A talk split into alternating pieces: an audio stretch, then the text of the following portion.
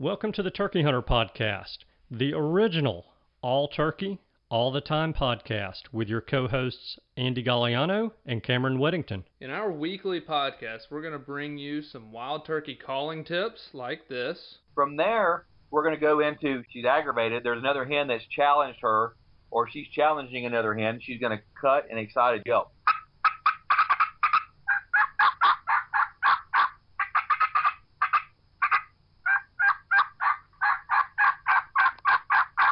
Advice from old pro turkey hunters like this. the turkeys typically don't like, I think, more times than not, to travel in an easterly direction into the sun first thing in the morning, especially after he gets up. It's a blinding thing. It, it, you, it's just like you. It's hard for you to see into the sun. Mm-hmm. So if I have a choice, I'm going to try to make it so that I'm going to be on the west side in the morning, east side in the afternoon of a turkey. Exciting live hunts like this. Holy crap, they're coming.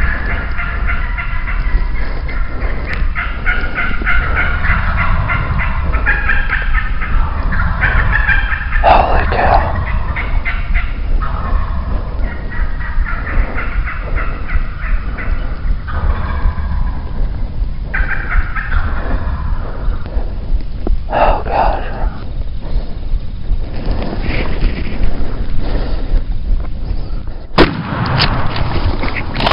Then we're going to teach you how to cook your bird with advice such as this. with some fresh rosemary and garlic, and then cool that off and spread that along the inside of that butterflied turkey breast that we've seasoned on both sides. Wildlife management tips for your property, especially with turkeys like this. if you look at the type of habitats that turkeys need for nesting and brooding, that tends to be habitat that can be managed more successfully with growing season fire than with dormant season fire.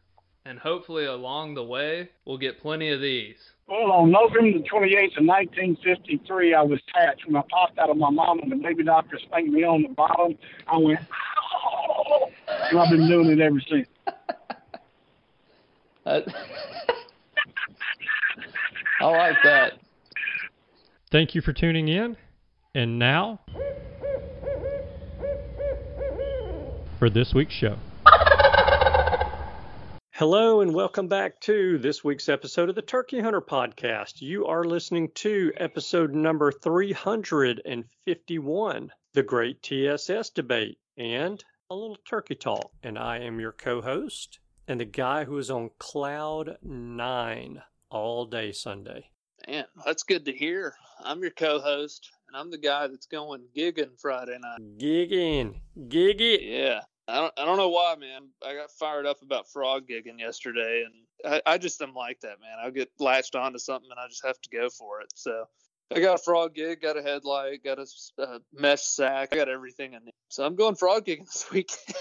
There you go. Good I deal. just was really hungry for. I talked to somebody about the the fried frog legs at Lambert's, and immediately it was like, yeah, I got to go get some. So I'm just gonna go get my own. It's a lot easier. Probably, well, I don't know. If you have several drinks, it could be as much fun. But it's a lot easier just to go to Lambert's. Yeah, it probably would be, but I already got the stuff now because I got too fired up. So I got to use it at least once. You know, the thing about frog gigging that gets me is when you gig them, and you put them in the bag, and then you put them on ice, and then you go to clean them, and they're still alive. Yeah, I Just- I always have taken them off the gig and gave them a good, you know, whack of the head against a hard surface to finish things off. I guess.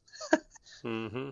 because the good thing about them is all you want's the legs, you know. So it doesn't matter if you mess them up otherwise. Well, you could always just gig them, cut their legs off, and let them go, and they'll grow legs back, won't they? like lizards grow, regrow their tails. yeah, there you go.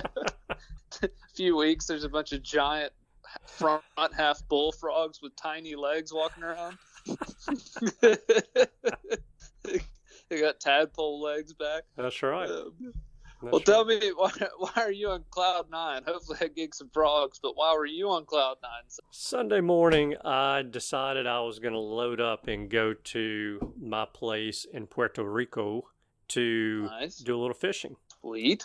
Pulled in the gate. Is this where I went fishing with? I can't disclose that. Oh, that that's where we are these days, Cameron. I Hey, can't I- tell you anything. I get it, man. I'm I'm fine with it. I respect it. Good. so I pull in the gate. I gate. hate myself for asking. Go go ahead. This was after a heavy, heavy, heavy. Um, I mean, it's been raining.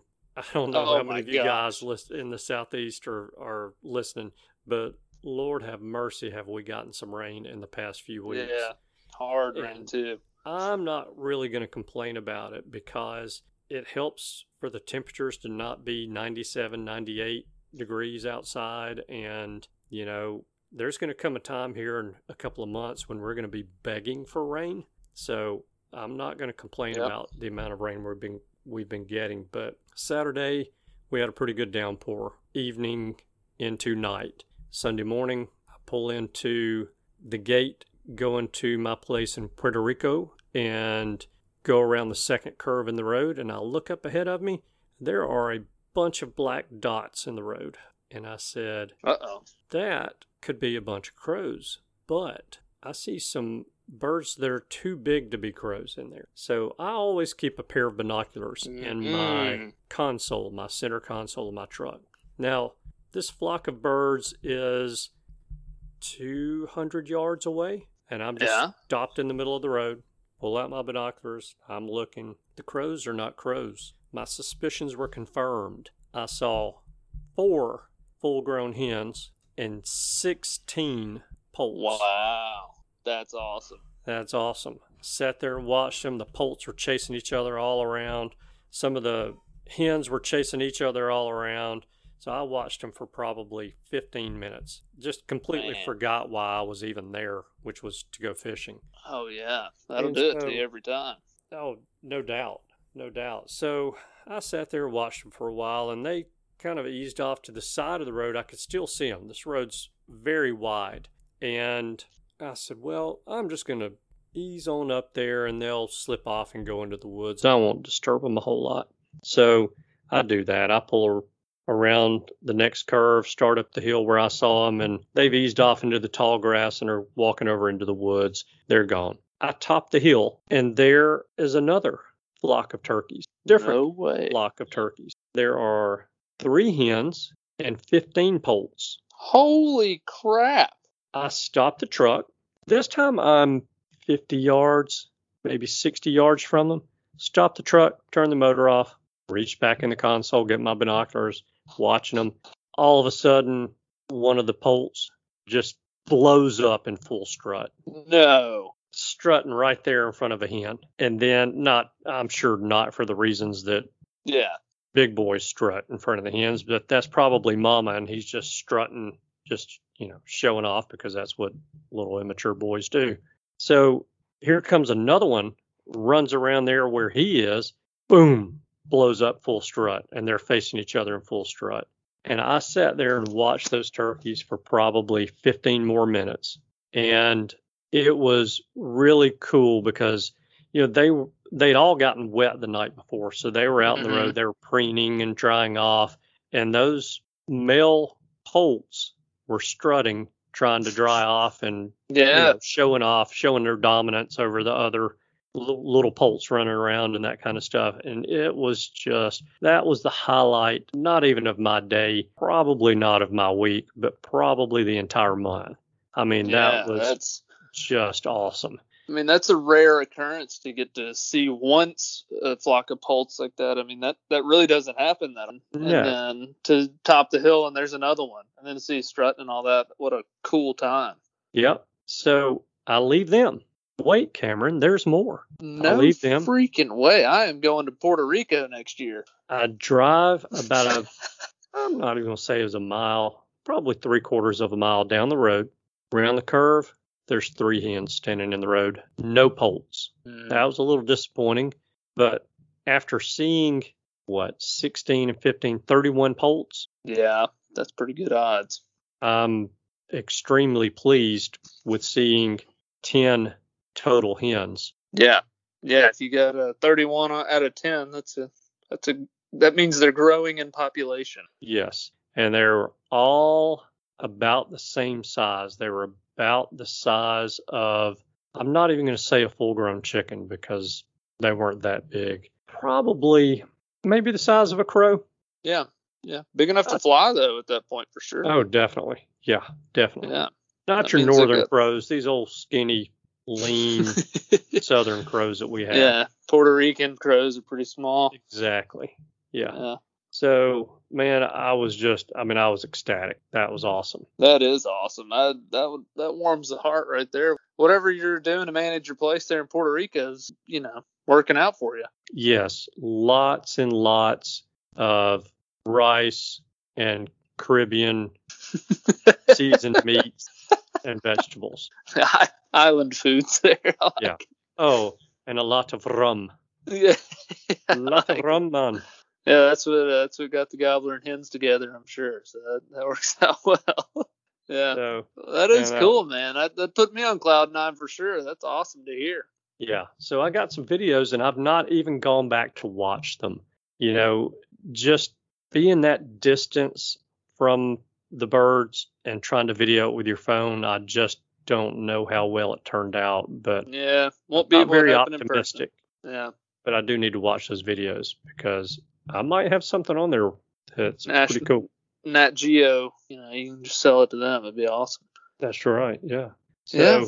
it was cool stuff, man. I was fired up. And then after I saw the three hens that were solo, I drove on down towards my place and I'd completely forgotten because it's been three months since I've even been there. I completely forgotten that the beavers had dammed up the culvert that runs underneath the road hmm water was running over the road. So I got out and I had, I've been driving my tater fork around in the back of my truck for months because the last time I was at my place, I realized that the beavers had dammed up the culvert.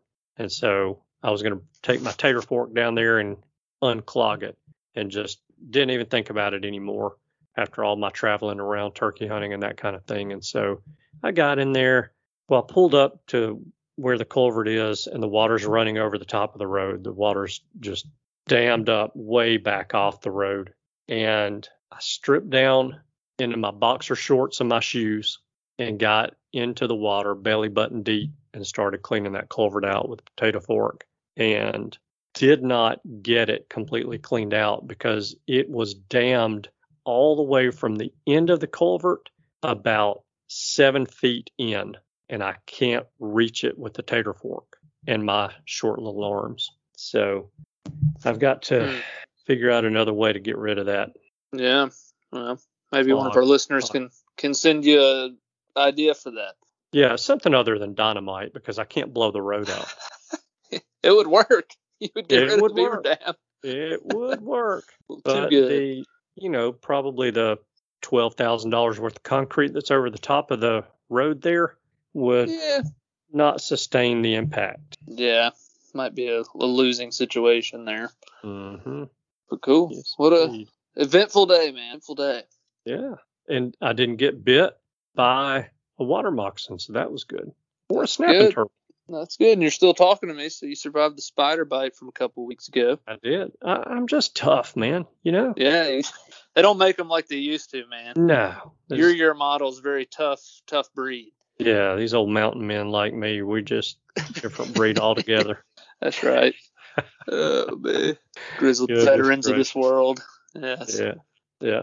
Well, Well- cool. I've got more good news.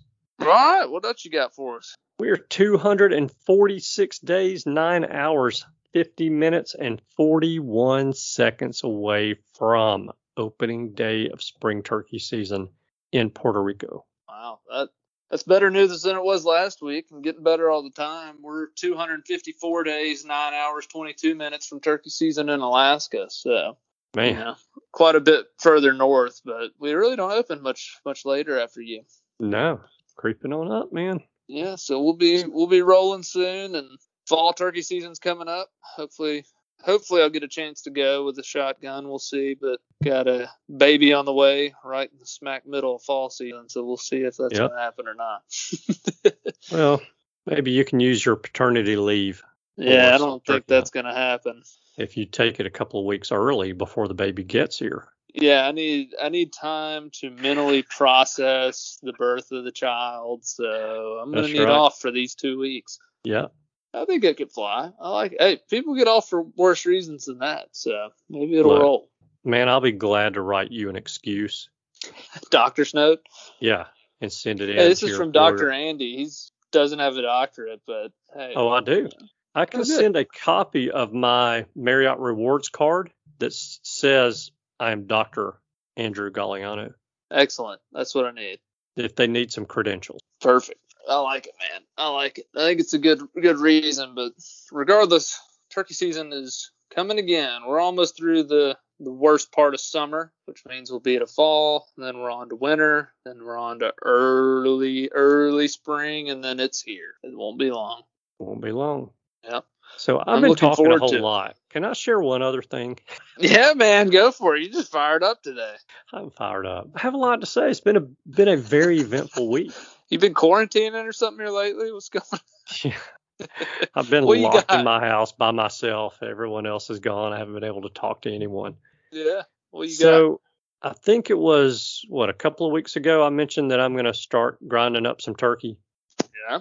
Some thighs and some legs because I had a bunch of them. Well, I did have a bunch of them, and I ground maybe three pounds last Wednesday night. I ground four and a half pounds Thursday night, and I ground seven pounds Saturday.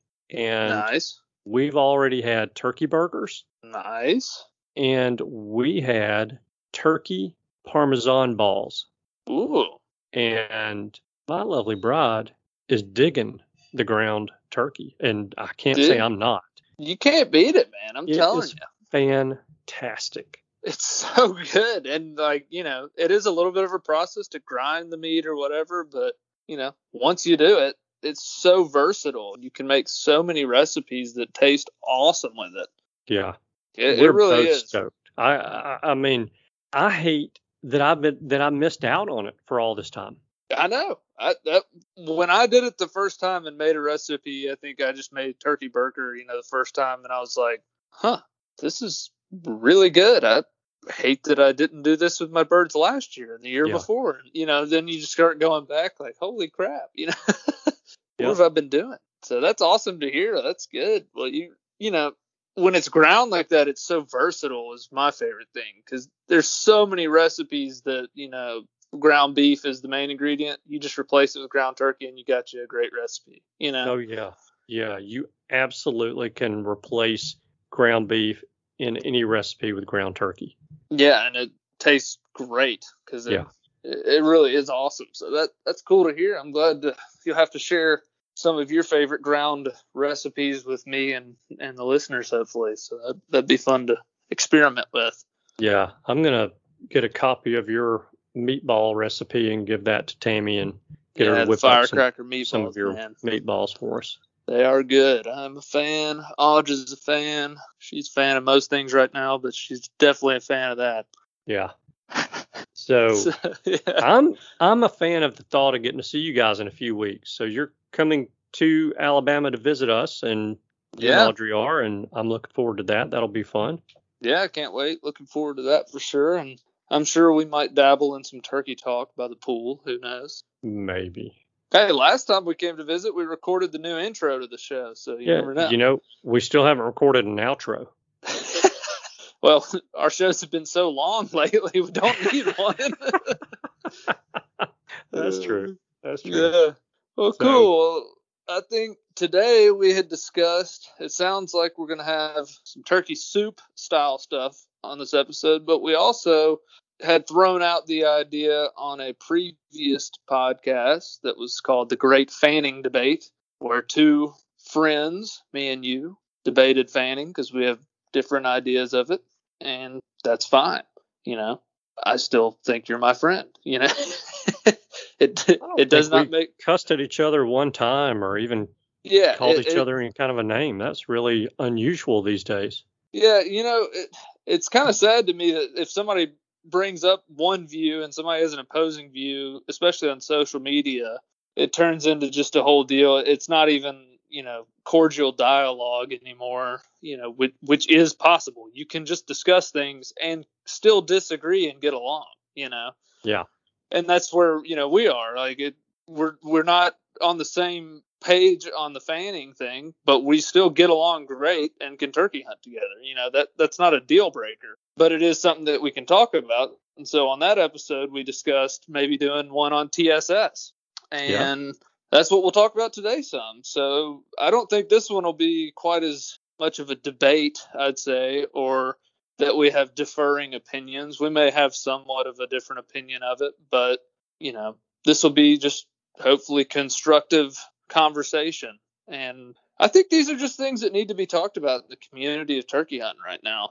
Between me and you, between a certain listener and his group of friends, you know, just with your group of guys you turkey hunt with, you know, talk about this these kind of things because that's what happens, you know. So we'll talk yeah. about it today and give our opinions on it. And you made me go first on fanning, so I'm going to make you go first on TSS and I guess positives and negatives if you think there are any, or you know your stance on TSS. I guess as a turkey hunter, what do you think about the revolution of tungsten shot? So I'm going to say one thing about fanning first, and then I'm going to jump into TSS because that's really what we're talking about. But my yeah. the thing I'm going to say about fanning is this: I am I love the fact that you are anti-fanning because when we hunt together and we see, see turkeys out in the field, that usually means I'm up. So you can be anti all day long, brother. You just keep at it. So here's here's the deal with the TSS. Hey, we, so, we don't see turkeys in fields anymore because they've already been fanned. So luckily, well, that's not a problem. Yeah, whatever. I was giving you grief about that all over the place when we went on that last trip. I was like, yeah, see, we hadn't seen them on a field today. They all got reaped. Mm-hmm. yeah. Anyway, yeah. moving on from there. I already won that discussion, so we can move on from there. okay. So what I'm gonna I'm gonna start with really what I think is a negative with TSS, and a lot of the listeners are going to say, well, he's going to talk about the cost of it. Yeah. And actually, I'm not because the cost of a 10 or 12 dollar shotgun shell is a drop in the bucket. Yeah, a drop in the bucket. I am once a week putting $85 of gasoline in my pickup truck, and it's not even turkey season. I'm not even driving anywhere and it's costing me right now $85 to fill up my pickup truck. So come turkey season, when I'm filling it up two to three times per week, and we're going to have gasoline prices at three dollars a gallon. Yeah, it's going to cost me a hundred dollars a week times two or three per week. So yeah. You know, I'm going to be fifty dollars for ten shells. You know. yeah, and I'm going to moan and groan about paying ten dollars a shell. Yeah. No.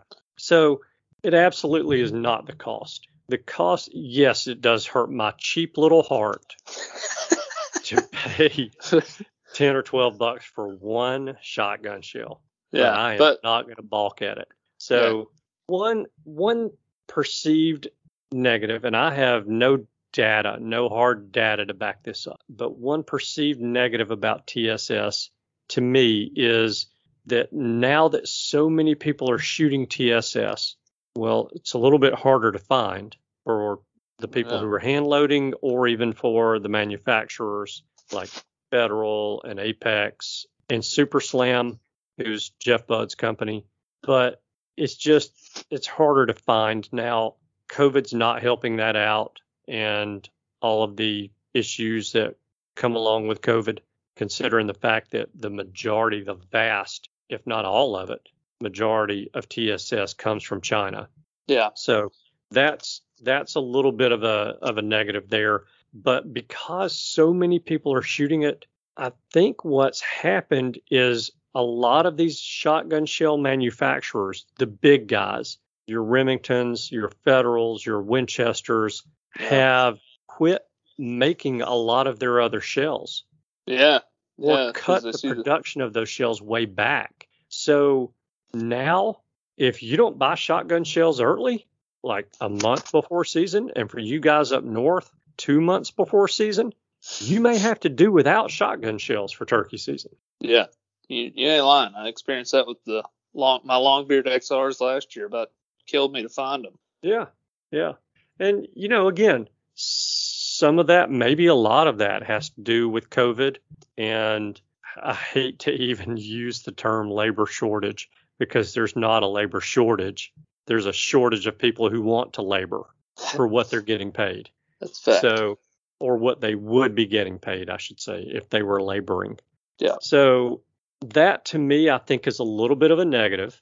I don't believe we're ever going to see the mass, super mass production of TSS shotgun shells like we saw of lead or copper plated lead turkey shells 10 years ago. I don't think that's going to happen because I don't think there's enough supply coming from China to create that amount of mass production of those shells. So, you know, it's it's a limited commodity and that is a negative for us. You know, I like the thought of hey, if I'm in the Northeast and I run out of shotgun shells, I like the thought of being able to walk into a store and buy what I'm shooting instead of trying to replace it with something different. So, and then having to go and repattern my gun because I'm shooting a different shell all of a sudden. So, you know, that means I've got to bring more than enough shells with me when I leave home. And I'd rather not do that, but that's just where we are. And, you know, I choose to shoot TSS. So I run that risk because you darn well are not going to find TSS shells once season starts. So yeah, that's true. That's I guess I'm saying that's one negative, even though it's probably three negatives, but they're all the the other two really in my mind are are minor things. Yeah. Yeah, and they are all intertwined for sure. Yeah. So I really there's there's several reasons to shoot TSS and everyone knows what those are, but I've got to talk about them. You know, if this is going to be any type of a debate that we're going to have. And TSS shells with the powder that these manufacturers are using, with the wadding that these manufacturers are using, and with the technology that goes into the cases, and I know it sounds silly, the primers, everything that goes into these shot shells is head and shoulders above any other specific turkey hunting shotgun shells out there. And now a lot of you people like you will say, well, my Longbeard XR is pretty darn strong. And it is, but it's not TSS. The pattern yep. that TSS gives is at at 30 yards, 40 yards, 50 yards is phenomenal. No doubt. And for me, I want to shoot the best shotgun shell that I can shoot when I have the opportunity to squeeze the trigger. And so, why would I not spend a little bit of extra money to get that shell?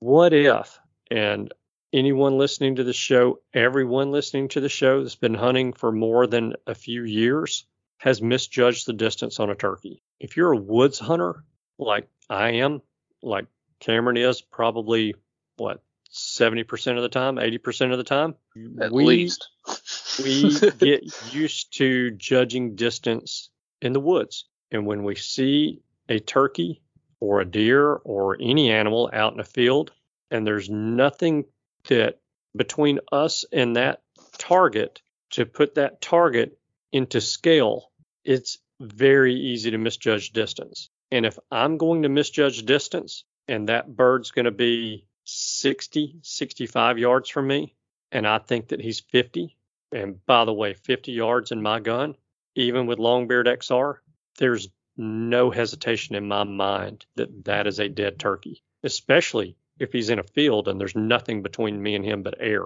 Yeah. So to know that I can misjudge that distance by 10 yards or 15 yards and still stand a very, very, very good chance of killing that turkey.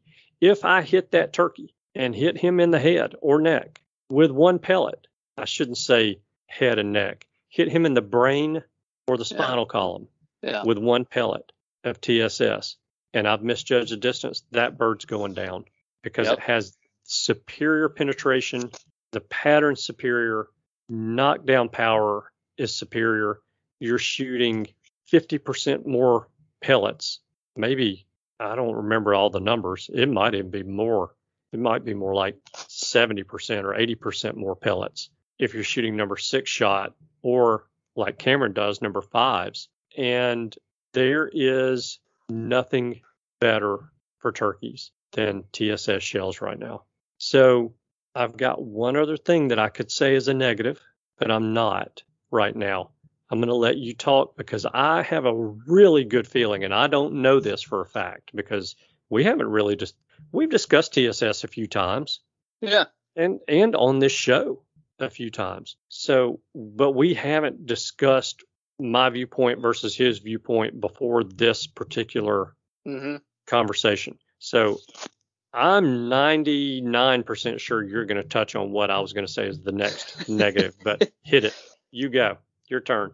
Well, Debate I'll me. start with yeah. I mean, I, I'm not even what you just said isn't really debatable. You know, I, I will say, I guess positives first. And as I said, this is going to be more constructive conversation than a debate. But there's no denying the effectiveness of TSS. I mean, you can look at YouTube videos or whatever you want to watch of people shooting gel blocks and that kind of things. The stuff kills without a doubt. I mean, you're getting the penetration, the knockdown power of like four or five shot lead out of a nine shot pellet. You know, so there's no doubt the effectiveness incredible. And you combine that with, you know, a TSS number nine, I looked it up, has 905 pellets in it for a 12 gauge three inch shell. So you're throwing 905 pellets downrange with the knockdown power of five shot lead. So effectiveness wise, no argument here.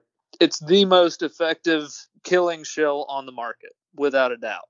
Other positives, I think it's really helped a lot of youth hunters and even, you know, maybe smaller statured women hunters. I know a lot of kids who are younger now are able to take, you know, a 410 or a 20 gauge and kill a turkey when before, you know, if they had tried to use dad's 12 gauge, it wouldn't have been a good experience. You know, it's just too much recoil.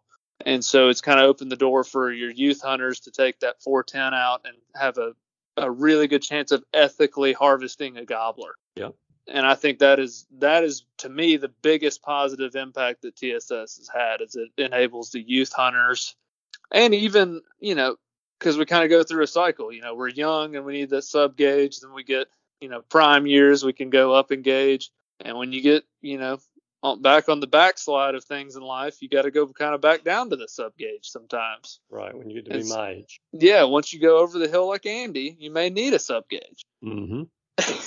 and so it does enable hunters who need those to still ethically kill turkeys, you know, because the first turkey I ever shot was with a 20 gauge, and I knocked him down. He got up and ran right off 'cause he's using lead shells, and it at the time they were nowhere near what we have now. I mean, this was just like a you know cheapo shell, and so that technology has helped in that way. And so affordability, I mean, yeah, they're definitely a little more expensive, but like you said, that's about the cheapest upgrade you could make. So I'm, I'm not even going to touch on that. It for the effectiveness that it has, if that's the goal, you you can spend five, ten bucks a shell. But for me, the negative that I'm sure you know I'm going for is I don't like seeing, and this is a personal preference because I have friends and I know a lot of people who shooting for them is a big part of the sport of duck hunting, turkey hunting, dove hunting, wherever it is. They're really into the ballistics, the gun, you know, in that aspect. Whereas, like, I could totally care less. Like, if you told me I can shoot him with this gun or that gun or these shells or that shells, long as the result in the end is the same, I, I don't care what I used, you know. But there are a lot of folks, and I'm not saying it's wrong to be this way, but there's a lot of folks who, you know, oh, what what gauge are you using? What shell do you, you know, they're really into patterning, shooting turkeys, and that kind of thing, and that's great. But to me, the only problem I see, and this is a big problem, is the culture of turkey hunting becoming a long range sport. To me, is not a good thing. And on multiple reasons for that. You know, I, I see YouTube videos now all the time with the clickbait title, you know, shot at 90 yards or shot at 80 yards, you know, whatever, that kind of stuff. I don't think that's good because, and I'm seeing a ton of them. I mean, from big names and how far they're shooting turkeys, and that's their title. And to me, that's encouraging young hunters to think, hey, I need to be letting it rip when he gets within 80 yards. And yeah, your gun may kill him, but it may not. You may mortally wound him and he get away, kind of thing. And so, plus, it just downplays the experience to me. I, I think, again, all of this is opinionated. Turkey hunting should be a close range game. You know, the turkey I shot at 40 yards this year, not that I did, I, I probably did shoot one at 40 yards at some point or another, but I was less impressed with myself than the one that I shot at, you know, five yards. That to me is like, holy crap. How, you know, that's impressive Mm-hmm.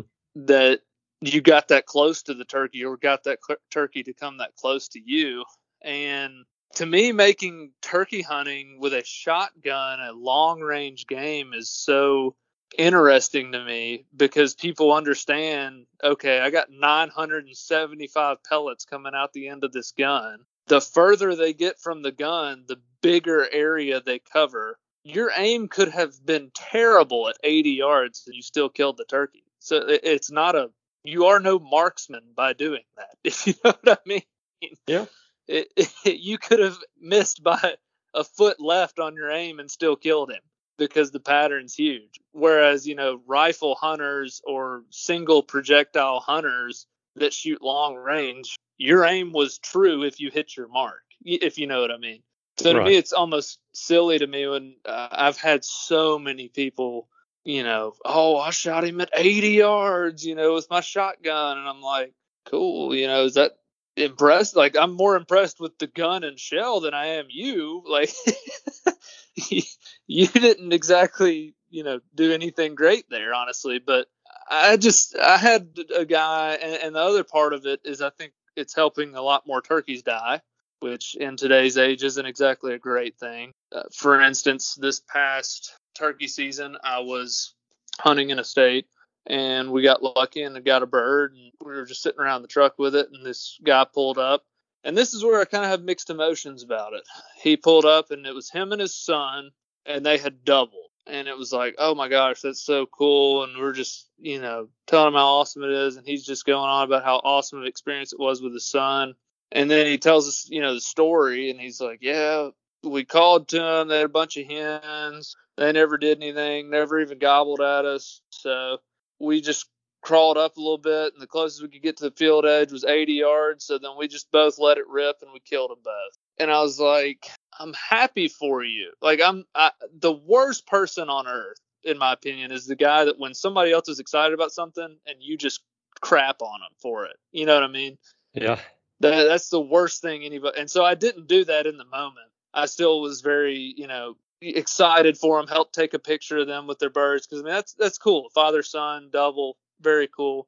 But it, I was having mixed emotions of like, man, those two turkeys didn't really deserve to die today, kind of thing. And I know that's silly to think because they're we're out there trying to kill them, but it, to me it was like they didn't get beat. You know, they they won and they still died because of the capabilities that TSS gave these two hunters. And so again, I didn't crap all over their excitement because I cannot stand when somebody does that to me, and so I hope to never do that to anybody.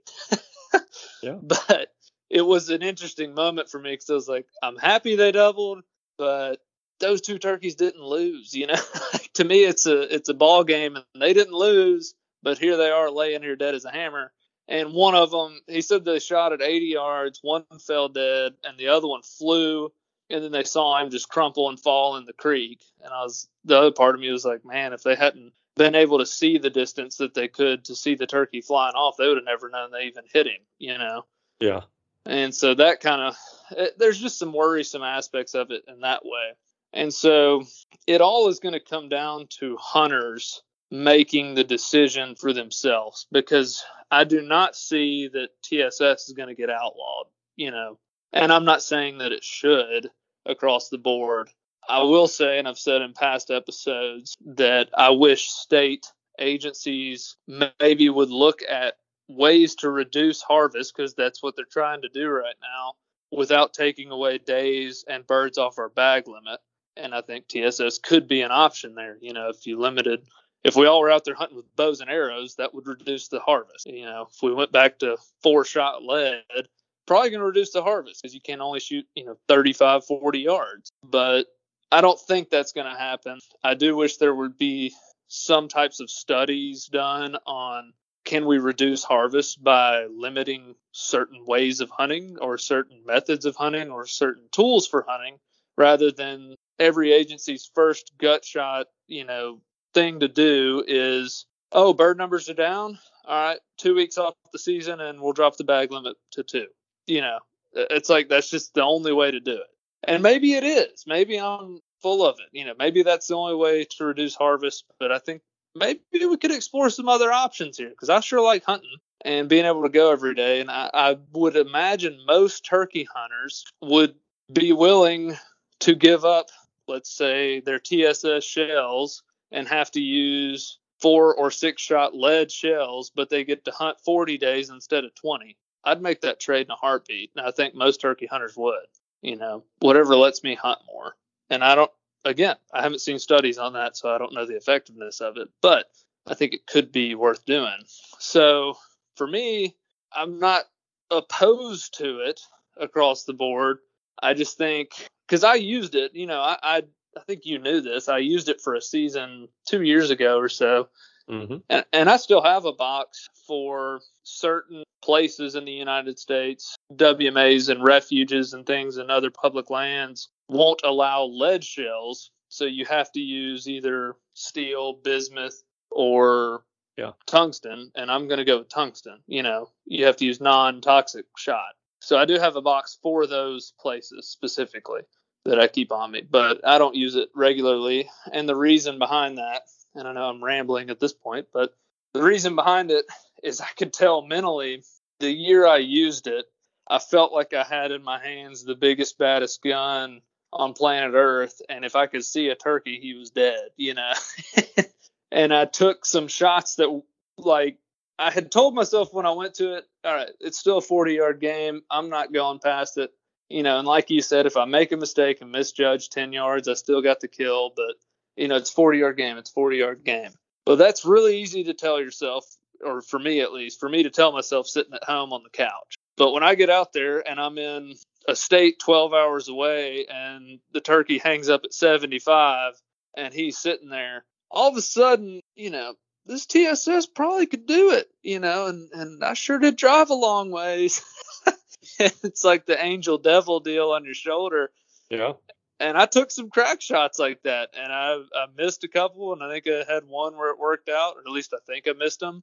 And I had to reflect on it at the end of the year, and I thought, I got to take this away from myself. And I, I truly had to go through that process of if I don't, if I keep using this, I, I can't not do it. And that was just where I came to. It was like in the heat of battle, I'm making bad decisions on how far to shoot because I'm too fired up about the hunt to think logically like I am sitting here on the couch. But I took it away from myself. And that's what I had to finally come to is like I put the Longbeard XRs back in the gun. They'll kill him stone dead at 40. I think I have wiggle room out to 50 if I needed it or if I misjudged, like you said. But when I have those in the gun, I don't feel like when he's at 75 that I have a chance. And so I won't, I haven't taken those crack shots, you know. So for me, that was the process I had to go through. And I'm not saying mine's the correct one, but for me, it works, you know. And nobody can tell me that what I'm doing is wrong because I like, you know, that that's how I like to hunt. So that's what I like to do. And I'm not trying to tell anybody else how to hunt, but that was the process I went through with it. And there's my positives and negatives to it. You know, I'm not saying whereas with fanning, I'm I'm pretty against this, but TSS it has a place. I just think, you know, and I do like and appreciate how if you go on like Apex's website because I did this because I was interested to see what they said. Apex ammunition, that's a big TSS turkey load right now that's very popular. And I went on their website and kind of read their descriptions, and nowhere on there did they have like, you know, this will let you shoot him at 90 yards, you know, posted all over the place. And I thought, that's good. I'm glad that they're not actively promoting distance as the reason to buy it, if you know what I mean. Mm-hmm. So I appreciated that, and I checked some other ones and did. But I, I think if you have a voice or if you're putting YouTube videos out, even if the bird was at 80 yards and you misjudged and killed him, like, don't promote that to others. I don't think that that's a good thing to promote, especially if a novice hunter watched it and thought, well, cool, if he can do it, I can, you know. And, and I, I just, I don't think that would be good for the sport. And then my other thing is, I'd love to see a study on it. Can we reduce the bag limit by taking away some of these things? You know, that that's my point with it. Let me ask you this: You're on social media a lot more than I am. And I think that because of that, you talk to a lot more turkey hunters than I do. You see what a lot of these influencers are doing way more than I do. Are these people, in your opinion, posting videos like this of, hey, I can kill a turkey, or I just, you know, watch this turkey I just killed at 70 yards? Are they posting that like they're a great hunter? Yeah. Yeah. Like And see, that's, that's that's interesting to me because who is a better turkey hunter? And I don't think that that's my thought process. I don't think anyone listening to this show would disagree that your turkey hunter that can call turkeys to within five feet Yeah. consistently is a better hunter. And I, I'm I'm going to go hunter rather than just turkey hunter, even though really they are a better turkey hunter too, but a better overall hunter than the person who is consistently calling turkeys to 60, 70 yards and can't get them to come the distance to, Yeah, to that- break that distance. So to me, that's interesting. And it's interesting as well because, and maybe it's because of my age and just how I, at the time that I really cut my teeth learning how to turkey hunt and became a average turkey hunter, there you didn't shoot at turkeys at 50 yards. Oh, And I so mean, you, you wouldn't even- have had a chance back. even with years like that. TSS, I still a turkey's not in range to me unless he's 40, 45 yards. And yeah. and I was I was you know shooting because Winchester came out with shotgun shells that were superior even before the Longbeard XR. They had a shell that was out that was really a great shell, patterned very well at 50 yards. And so 40, 45 yards, 45 was about my limit. And now I'm never going to tell you that I'm good enough to say that turkey's at 46 yards and not Yeah. 44. So, you know, you end up with the occasional 50 yard shot and a 50 yard dead turkey or a 50 yard wounded turkey or complete miss, Yeah. whatever circumstances Yeah, are. that's part of it. but I I never even today shooting TSS for me to say well that bird's at 60 yards he's in range and I'm hesitant to even say this on the show because I I don't want to be a person giving people the impression that they should be shooting at turkeys at 60 yards but my gun is extremely capable of killing a turkey at 60 yards shooting TSS consistently capable of doing that and so I don't even consider 60 yards being my range. I don't even really consider 50 yards being my range. It's it's 40 yards and maybe it's just because it's been I've ingrained that into my head. Maybe that's what it is, but I want to I don't really want to shoot them at 10 yards, 15 yards, 20 yards because the pattern is so tight. We've already talked about many times that I love to fire warning shots, and that's a great place to do it. If you Yeah. fire a warning shot at 10 yards, I can get another shot in at 30 to 40, and that turkey is DED. Yeah, 30 yards is like the the bread and butter shot to me. Yeah. Good open pattern, plenty of knockdown. I mean that like if even if he's coming, I want him close. I know, but I want him dead too, and I I know I'm prone to miss. So if if he's walking straight at me and I have my gun on him, he gets to 30, it, it's time. You know that's that's perfect to me. And I, I'm not going to say that I've never bragged about the distance that I killed a turkey at, but I've never, it's, not anything that I'm going to be screaming from the treetops. And I don't know. I, I just, and I hate it, really kind of even hate to use the term brag because I don't brag about any turkey that I kill. I'm Yeah. blessed to kill a turkey, a turkey, Yeah. one turkey. Yeah, yeah. I So- know. It, it, you know, when you're with somebody and they make a longer shot than average, to me it kind of goes like, man, that was that was a pretty good little poke. And it's like, yeah, man, that was that was a that was a little further than I thought it was, and that, that's kind of it. You know, you kind of acknowledge, it, and it's not. It's like you said, who's the better hunter, but and like I was talking about, who's the better shot? Like it, if you know how a shotgun shell works, the further it is, the less of a marksman you have to be. Like right. Yeah. it just doesn't. You worked the bird less distant, you fooled him less, and you had to be a lesser shot to do it. Yet people on social media, literally the clickbait, you know, title of their YouTube, 70 yard shot or whatever, or Realtree, the one that I got after him on last year, 80 yard shot while breeding a hen. I mean, Yeah. really? Like that that's what you're going for? Like that that is so unimpressive. To, but Yeah. and, and again, when somebody says that, I'm like, man, that's a heck of a gun shell choke combo. That's cool. You didn't do anything, but hey, you got good stuff. Exactly. Yeah. That that's it. I mean, the trigger was squeezed. Yeah, that's all you did. I got lucky and a pellet hit the turkey in the area that it needed to hit the turkey in, and the turkey fell over. yeah, that's that's it. So, you know, as I told you, this wasn't going to be a debate. It's kind of just like a, this is Well, just a conversation to have. I will debate you on the if we take away some tools that make killing turkeys easier, maybe we don't have to cut the bag limit and that kind of thing. Because I'm not saying that that's correct. I'm saying I know you said you'd I like to see want a to study on it. see You want to see some data. options. Yeah, something because I mean you can't argue, or you may could, but to me, every state right now is like, oh, our turkey population is down. Move the season back, cut some days, bag limit down. That's it's like the cure all. My question is, is there other options? Man, where do you draw the line, Cameron? Where do you draw the line and say enough is enough? Well, Where- Alabama where- banned decoys for the first ten days. What if that works? You know, I I'm not just- saying it's going to. I'm just saying, what if it does? You Uh, know, we don't know. I know. Why not just why ten days? Why Well, why decoys?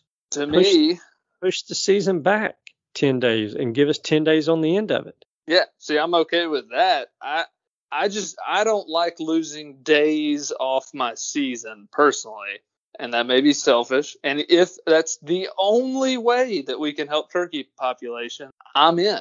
Priority A, increase turkey population. Everything else can come after that. You know, if that's the goal, I'm good with it. But and I know what you're saying. Where do you draw the line? Uh, you know, we got camo, we got onyx, we got TSS, we got decoys, we got all this stuff. But to me, like what Alabama did, in my mind, they ban decoys. What if that saves a lot of your dominant birds because they're not getting killed by strutting decoys for 10 more days? They get more breeding done. If what Mike Chamberlain has uncovered is true, and the, the dominant bird theory with the subordinates not coming right on board, that may have an impact that we don't see and not saying it's going to work. I'm just saying where is some data on other options? You know, to me, there's a few things you can make law that would actually work and be able to administer by having your law enforcement check on it, such as, you know, like I said, those refuges banned non toxic shot. Well, if your state of Tennessee said, okay, you can't use tungsten super shot. That that's pretty enforceable. If you have those in your gun, then you get a fine, you know. Or if you ban decoys, somebody's out there hunting over a decoy, pretty enforceable. So there are things that are more enforceable and could have an impact.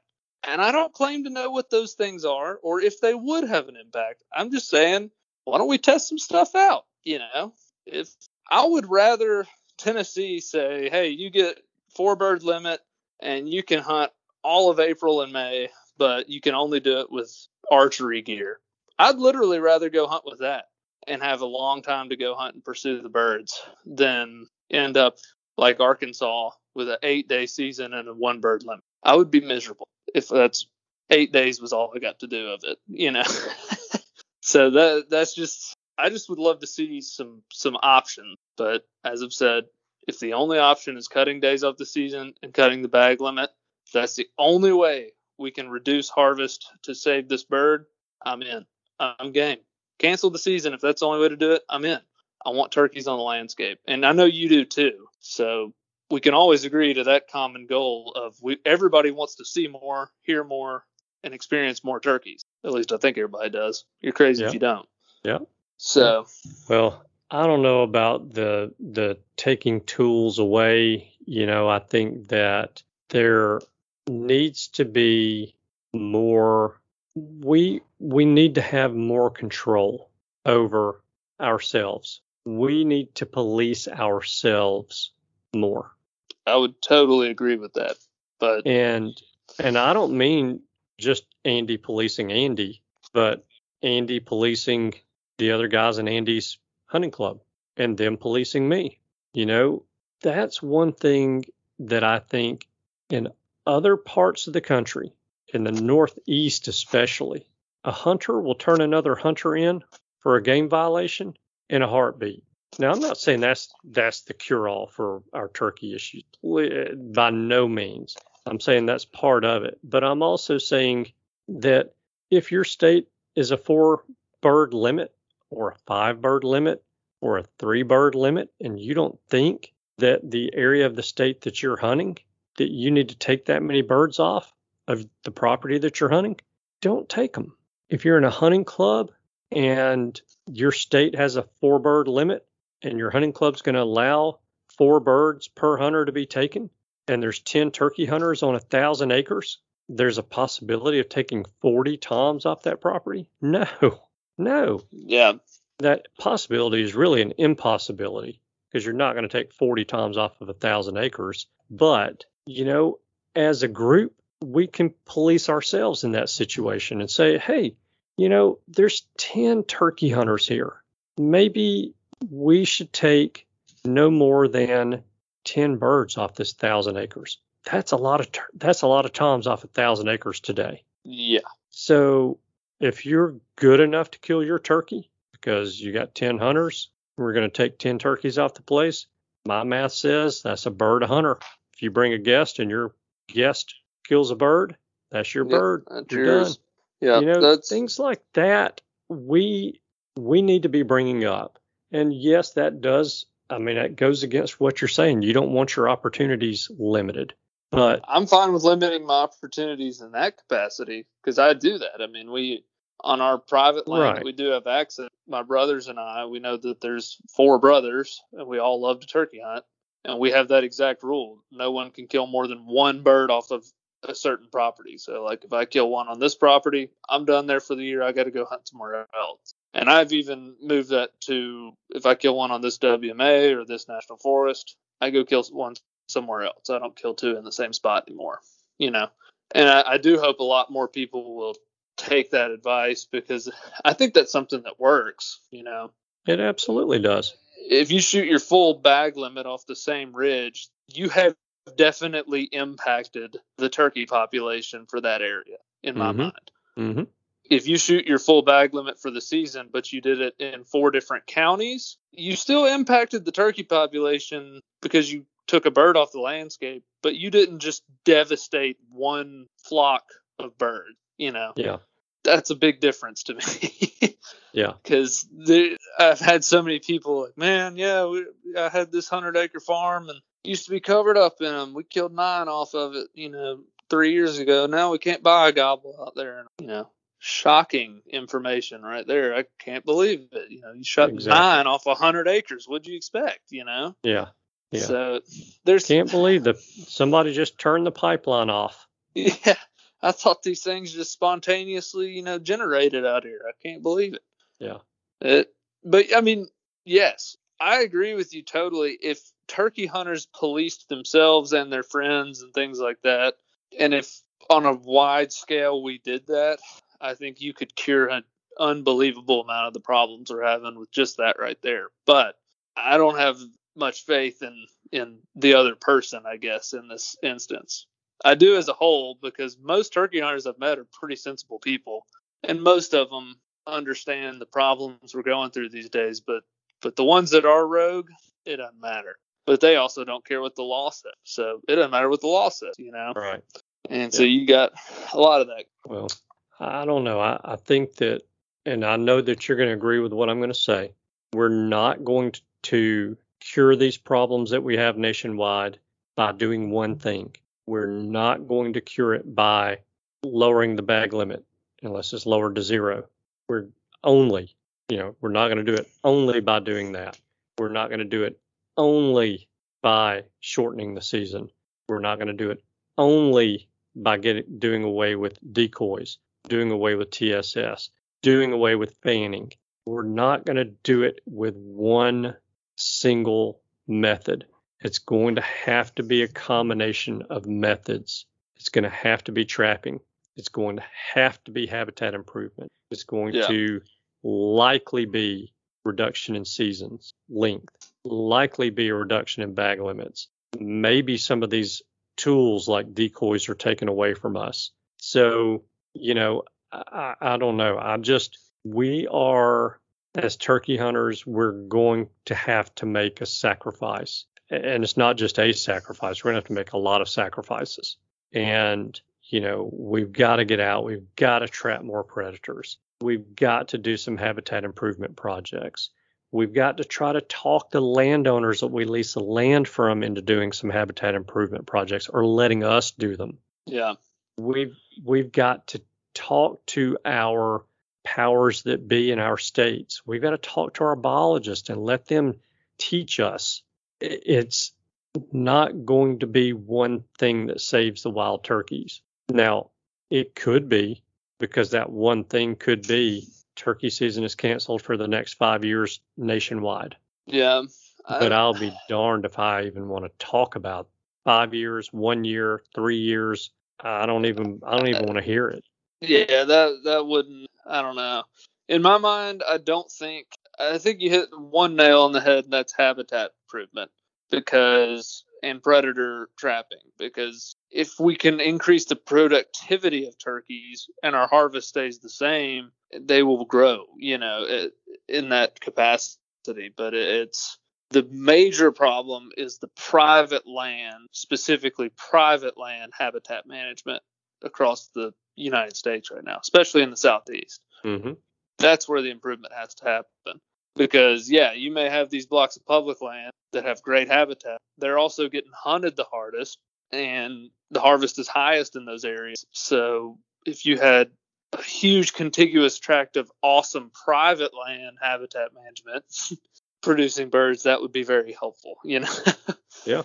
So I think that's a big part of it. And then the predator trapping, I mean, I I don't care if your habitat absolutely sucks and it is the equivalent of a football field with no trees, nothing on it. If you have some water and some food and there's not a single predator on your property or within anywhere near your property, turkeys can raise their young there and flourish, hmm you know. So you if you do both, you really got the the combo. But I'm just making the point, no matter how pitiful your habitat is, if you got a flock of turkeys and nothing's eating them, they can grow. Oh yeah. So there there are some options there, but Yeah. I agree with you. There's no magic bullet. My only concern is that I just I wish we could look at other options. Not saying we have to go with them, but see if there's anything else out there. Because you know Tennessee, for instance, when they went from four to three birds, they know statistically this is how many gobblers in the spring we just saved on average. You know, they can look back at past har or at least projected, because who knows what the real har- harvest is, but projected from checked birds. We just saved, I think it was roughly 3,000 turkeys by reducing from four to three. So quantitative data, we just saved this many gobblers. You know, cool. Could they Yeah. do that with other things to see? Okay, if no one in the state had decoys, what would our harvest look like? You know, and I would think you could put samples to test that on you know this WMA usually kills very consistent average of turkeys at this number. Ban decoys this year. Let's see what happens. You know, okay, it dropped in half. Wow, that was a big reduction. You know, that kind of thing. So I'm just saying, I'd love to see some ideas on that or some studies, and maybe there have been some. And if if so, I'd love if one of our listeners would shoot me over some data on that. I'd love to see it. I don't want to take away your way of hunting or your favorite way of hunting, but I definitely don't want to take days out of the woods for me, and I'm going to be pretty selfish about that. Yeah. That's just my opinion, and you know, again, bottom line, me and you both, we want more turkeys, and No I don't care. I don't care if we hit record populations of turkeys. I think I'll still be wanting more. I agree. So we can always agree on that. But yeah, I think that was a good talk about TSS. I mean, and fanning. I had I don't know if you heard any feedback on it, but some of the feedback I had on the fanning episode was great. I mean, I think people appreciate a cordial conversation from uh-huh. opposing sides or just different viewpoints of topics that are kind of hot topics in the turkey world that people get so heated over these days. It was overwhelming to me at the number of people that reached out to me and said that I totally smoked you in the fanning debate. Yeah, see, I wasn't going to say that because I was trying to remain cordial, but I had the same thing. Yeah, that's interesting. So, out of the two listeners, you had one Both reach out to you. Oh no, both of them. So one of them's Oh. a double crosser. Then if you had one reach out to you. Oh, it wasn't just one. Oh I think. Well, I think maybe we have two butt kisser listeners. yeah, screw both of you guys listening. We're gonna go find another listener somewhere and pay him to listen. Yeah. So we've we've talked for a while. I don't think there is much of a debate on this. You know, I, I just I don't know. I, I think that there's so many more pressing things that we as turkey hunters need to be discussing and debating and considering, being open minded about, listening to from other hunters and from our biologists and from our states, where TSS is like you said, Cameron, probably pretty far down that list. But for whatever reason, people are still very, I don't want to use the word passionate, maybe aggressive about it. Yeah, Like if you And don't use it, you're you're an idiot, and if you do use it, you're a heathen. You know, yeah. It, it it is. It's like if you don't use it, you're inconsiderate because you're using a lesser way to take the turkey's life. You know, like you you're probably wounding more birds or something. hmm But then if you do use it, you're, you know, oh, you're just trying to shoot them at 100 yards, you know, and you're taking shots too far. So both sides of the coin, people are just really opinionated about it. And I mean, like, there, there's much bigger fish to fry in my mind than TSS. I do think if hunters would police themselves with the product, that fixes it right there. You know, like you said yeah, just because you Yeah. got TSS in your gun, don't be letting them rip at 85, 90 yards. yeah. I mean, that's that's part of policing ourselves. You know, Yeah. just there's no reason to be doing that. no. it's No, a low take- percentage shot even with TSS and you know Yeah. that's that's it but so there there's something that we talked about earlier I find pretty interesting and we're talking about trying to save and protect and grow our turkey populations I have a I have I want to talk about this on the show for just just a few minutes cuz we're running pretty long Yeah. and we haven't even called each other a name or really even gotten heated about anything yet. So I think it may be a boring episode for everyone listening. But Yeah. Sorry, guys. You were telling me the story of what the great state of Arizona did with their Coues deer hunts. And it got my little peanut in my head just spinning in circles. And so share with everyone the gist of the article that you were telling me about with the Coues deer in Arizona. Yeah. So Arizona, they had to close the over the counter archery, I believe, deer season. And I've only researched this very uh, surface level. So I'm not going to be a, you know, I'm not going to claim that everything I say here is 100% facts, but I'm pretty sure they closed. I know they closed at least a section, if not the whole state over the counter archery deer tags. And so what's interesting about it is they released that they shut down the deer hunting now, but in 2016, Arizona, their wildlife, you know, department using state funds said in quotes they were paying an influencer or influencers to promote deer hunting in the state. And then there's a chart showing an absolute skyrocket of non resident sales in that state to the point where overharvest occurred and they had to shut it down totally at this point. So they paid to do this to themselves with their hunters' funds, you know. They used to- funds from selling licenses to pay Yes. a social media influencer, a YouTuber, or somebody who's got a big following on Instagram, or maybe all of the above, to come and hunt in Arizona for Coues deer, film it, and post it all over social media. They paid someone to come and do that. Yeah, yeah, Then pretty much. then a year later, two years later, three years later, they have such a great number of people coming to the state purchasing licenses and harvesting deer that they had to shut the season down. Yeah. That's mind blowing to me. I just had to say it over again because it really gets me thinking and wondering. There's several social media influencers in the turkey hunting world there's several YouTubers in the turkey hunting world, and I wonder, is there a state doing that? Well, you don't have to you're gonna have to hold off on that till next week, because I may have us a little data on that with a certain state. But yeah, Arizona. I mean, hey, let's promote DIY over the counter archery sales. Oh, that went a little overboard. We just used our funds to do that, and now our deer herd is down. So now let's cut it off. So that doesn't need to happen to turkey. I, Be I would careful be. what you wish for, huh? Yeah, yeah. Hey, that I guess sounded good in theory. Hey, we we get more money off license sales if we sell more licenses. That's true. But what if you don't have any deer for people to come shoot anymore? I mean, uh, anyway, There- next week. That, I mean, to me, that is so crazy when you're talking about a resource that, though it is renewable, it is extremely fragile.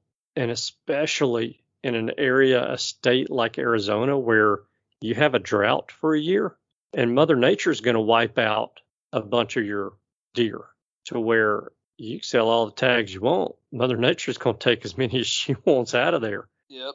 disease runs through you know you things you have no control over and they're paying influencers to come and hunt their state and promote the hunting of a specific a particular animal in the state and i mean let's look at the business side i know we're going to talk about this some more in future episodes but let's look at the business I could talk about this it all night, man. the business side of this, the businessman in me says, "Hey, you you got to keep promoting your business. The state makes money off of selling licenses and selling especially selling non-resident licenses. But what are you doing to the resource? What are you doing in these states? Is it again, I'm going to say you follow you follow or watch much more than I do, much closer than I do, the influencers in the turkey hunting world. But what I seem to see is that, well, I'm just going to ask it this way. Does it seem, am I the only one that notices that they sure do hit a lot of the same states in the same year? Yeah, and they all seem to latch on to certain states, if you know what I mean. They all of a sudden every year the past 2 to 3 years there's been a state that gets blown up by popular influencers at the same time almost. It's almost like a paid marketing scheme of some sort, if if you will. Mm, okay. Interesting, interesting stuff. I- Next week we're going to dive into this further. We've got a person who wishes to remain anonymous because of Deep their throat. yeah job affiliation. they would like to remain anonymous. Eh, We're not going to slam a bunch of people or anything next week, but this person does have a lot of data that will be very interesting to bring to light because this is a lot of uh, data and information that would be difficult for the common public to come across, I would say. So it's going to be an interesting episode. I don't really know fully what to expect. I haven't talked to this person before, so I'm excited about it though because it's it's going to be a good talk. I think we'll see what happens. But the Coues deer thing again. Pardon me if if if you know more about this situation than I do, and I've misspoken on it. I know for a fact they paid influencers to come promote it starting in 2016, and I also know for a fact that they've shut down the over-the-counter tags in at least some units, if not all. So I do know those two facts are correct. But outside of that, something I said may have been misspoken. But anyway, those two effect those two facts alone are enough Yeah. Well- to get the point across. Yeah, no doubt. Well, I'm interested in learning some more next week, and I'm I'm gonna loan our guest next week my pseudonym for when I crash wedding receptions or things where you have to sign in where maybe you're not supposed to be there or you are supposed to be there, but you don't want to let them know who you really are so that they try to track you down after the event. So next week we're going to have Bob McAdderley join us. Precisely. the next event you go to, if you see the name on the login sheet, Bob McAdderley, you'll know I'm there. Look for me. that sounds good. Well, let's get Bob on here next week. If anybody made it to this point in the episode, they're probably getting excited. But I'm excited for it. I think it's gonna be a great phone call, great interview, and a good show. And just gonna point, you know, hopefully point out some trends in turkey hunting that might be alarming for Yeah. for folks. And it's you know, be food for thought. Things we need to think about. Things Yeah. we need to be talking about. Again, we need to be having a lot of discussions. Yeah, And we're at the crossroads right now. I mean, this this is it, in my opinion. The crossroads. We got to have these talks. We're not trying to be negative on this podcast. We have a very positive attitude, but we're just trying to give you the facts, give you things to think about, and you know, hopefully spark some good discussion. You know what I want to think about this week as well? I Really? want to think about some sausage, some roasted garlic and rosemary. My my stash is gone, man. I got to order more. Are you out really? That's awesome. I'm out, man. I've, Uh, I've I've eaten it out. So I was, you know, I was going through the the freezer to pull out some legs and thighs to grind up, and stumbled across a package that slipped down in the cracks in the deep freeze. And so I'm thinking maybe I don't know. It'll either be Saturday or Sunday morning, but that'll be gone. And yes, I'll have to be ordering some more myself. Very nice, yeah. It's some good stuff, and I've I've looked at it, ordering some more for myself. I think I'm going to order through online, and so if anybody out there would also like to get a care package of sausage for summertime, you can go to realcajunmarket.com and order it right there. Add to cart, ship it to yourself. Comes pre-cooked, frozen, ready to go. You can cook it right there out of the box, but it'll show up at your doorstep. That's option one. You could also contact Cullen Lord or the Real Cajun Market on Instagram or Facebook. They are active on social media, so you could reach out there. Or if you just want to, you know, hey, I'm going direct to the source and I want to get an order of a thousand sausages, you can call Cullen Lord's wife, Ann Lord, and her phone number is 678 471 1150. That's 678 471 1150. And let them know that you heard them on the Turkey Hunter podcast and that you want to support them because they support the show. Absolutely, yes. Please reach out and support them. They are our sponsor for this week's show and all our past shows for this year and the remainder of this year. So we greatly appreciate them and we appreciate you supporting them. Yep. And so, we've talked a whole lot today, too. So we're going to save the favor of the week for another show. And let's wrap this puppy up. all right. Fa- hey, hey, no. Favor of the week. Do something nice for somebody this weekend. That's the favor of the week. Short and sweet. There you go. I like it. Boom. All right. Wrap it up. Thank you guys so much for tuning in this week. We know that you have choices. We appreciate you spending your time with us. We hope you have a wonderful week, and we look forward to seeing you again next week. Goodbye. Goodbye. Thanks for tuning in. You were just listening to the Turkey Hunter podcast. If you enjoyed the show, please go on over to iTunes and leave a five star review. And make sure to head over to www.iamturkeyhunting.com to subscribe for free turkey hunting tips, tactics, strategies, and product reviews to help you have a more successful turkey season. And stay tuned for upcoming episodes on hunting afternoon birds, how to film your hunt, and the breeding cycle of hens, as well as some guest interviews. Thanks again for listening. We know your time is valuable, and we appreciate you sharing some of it with us. See you next week.